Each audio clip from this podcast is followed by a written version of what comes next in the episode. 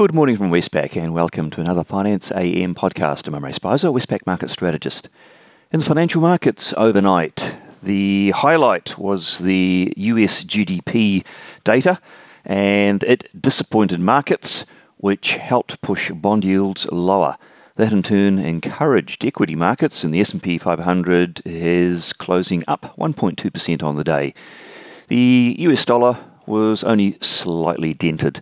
In the currency markets, the US dollar index is down 0.2% on the day. The Aussie dollar underperformed. Um, that follows yesterday's disappointing retail sales data. It slipped from 70.14, which is a one month high, to 69.55. The Kiwi, though, it rose from 69.60 to 62.93, taking the Aussie Kiwi cross lower from 111.50 to 110.96. In the interest rate markets, US two year treasuries had a big fall, uh, 3.01% down to 2.81%, and the 10 year yield fell from 2.82 to 2.65%. Uh, much of that a response to the disappointing US GDP data. And Australian interest rates uh, followed those moves uh, substantially.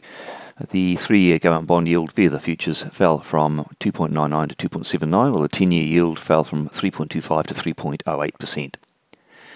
In commodity markets, Brent crude oil unchanged. Copper is up 1.4%. Gold's up 1.3%, and iron ore is up 6.5% to $117.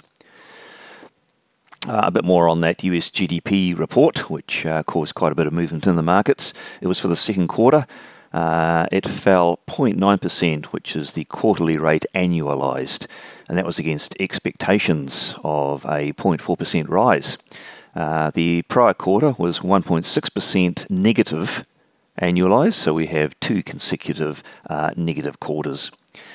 The miss was mostly due to uh, inventories, with consumption, though, remaining quite solid.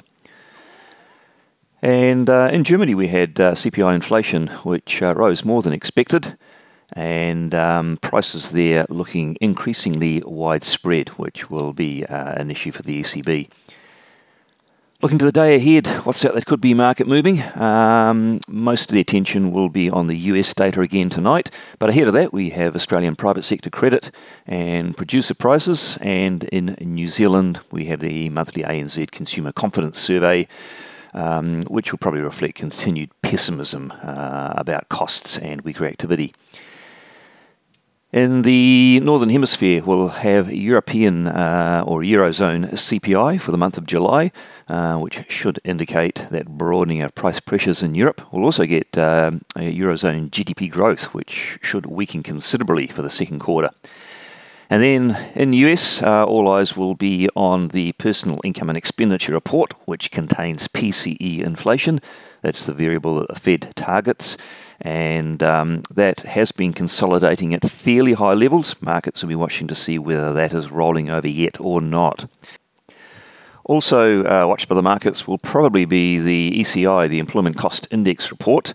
Uh, Fed Chair Powell referenced that earlier this week as the next big thing that he will be watching, and uh, that has been indicating a very tight labour market of late, uh, which perhaps fed into the Fed's shift to stance earlier uh, to accelerate its tightening cycle from 25s uh, and 50s up to uh, 75 point moves. So uh, the ECI report, as well as the PCE inflation number tonight, I think will be the global highlights for the markets.